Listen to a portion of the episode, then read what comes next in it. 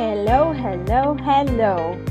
Hello, and welcome to the Unlock Your Career Growth podcast. If you are joining us for the first time, my name is Susan Kiamba. I am a career coach, and on this show, we talk about all things careers and career development. Now, this is episode 11, and in this episode, I will be talking about one common misconception I come across in my line of work that many professionals fall prey to. What misconception? What is it about? I will be talking about one common misconception in career planning. Now, what is career planning? Career planning, simply put, is literally how you make a plan for your career, how you observe where you are and where you want to go, and then map out the steps that will get you there. Now, one of the common misconceptions that I come across in talking to professionals is that you make one plan, you stick to it for the rest of your life, and that's it, you're done. Sort of like a career plan is a one and done kind of thing. Now, you would know that career is a journey. So you will not be the same person who started out straight out of uh, university. You are not the same person five years in because not only will you have gained knowledge, skills, and experiences, your life would essentially already have changed. Perhaps you would have added a further degree, further qualifications, you might have gotten married, you might have started a family, you might have relocated to another country. So, so many things can change in the course of your career.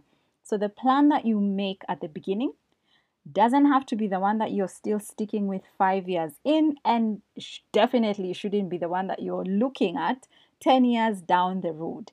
Your plan needs to evolve as you also evolve in your journey.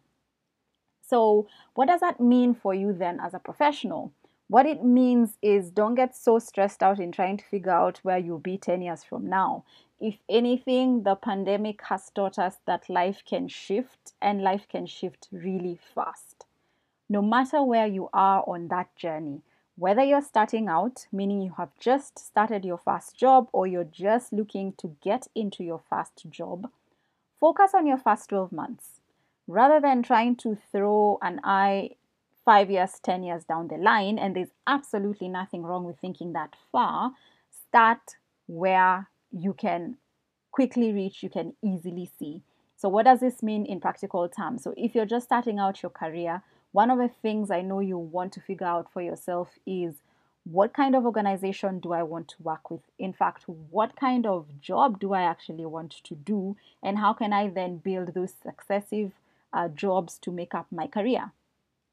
For many young people coming out of university or starting out their jobs, the biggest challenge is figuring out if what you studied is where you want to work. And for many of us, believe me, I would know you did a degree because you needed a degree, or if you did a diploma, whatever it is that you studied, for many of us, we did it because we needed it and we needed a degree to our names, not necessarily that we were interested or are interested in that area.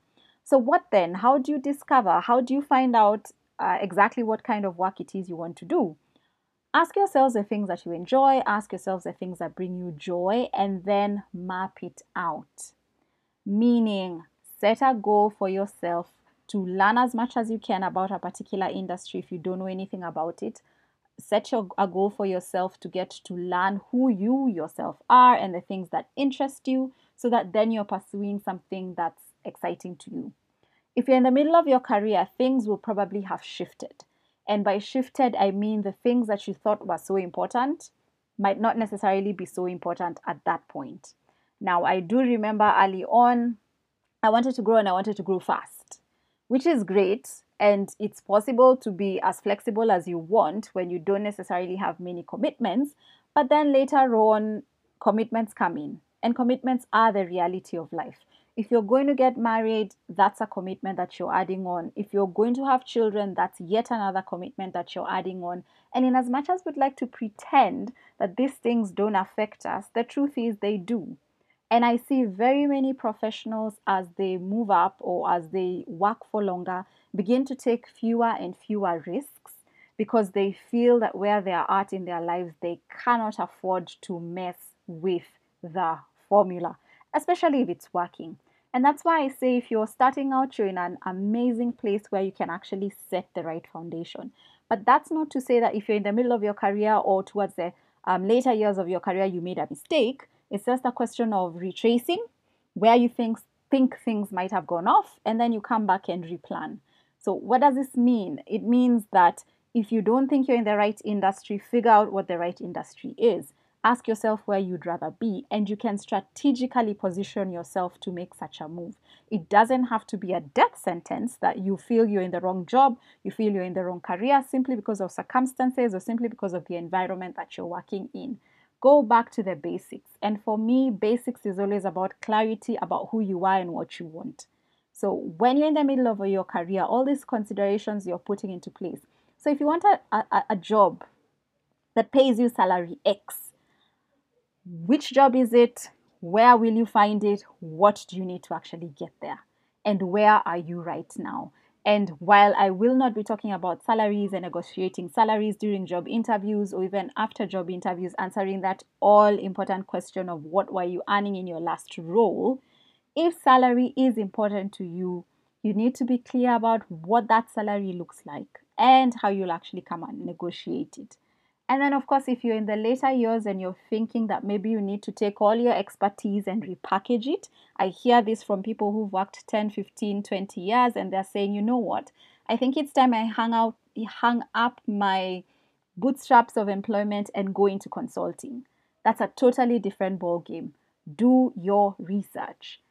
Figure out how it is that you need or what it is that you need to make your transition smooth because having made that transition myself, I promise you there are many considerations that might not come up until the absolute end.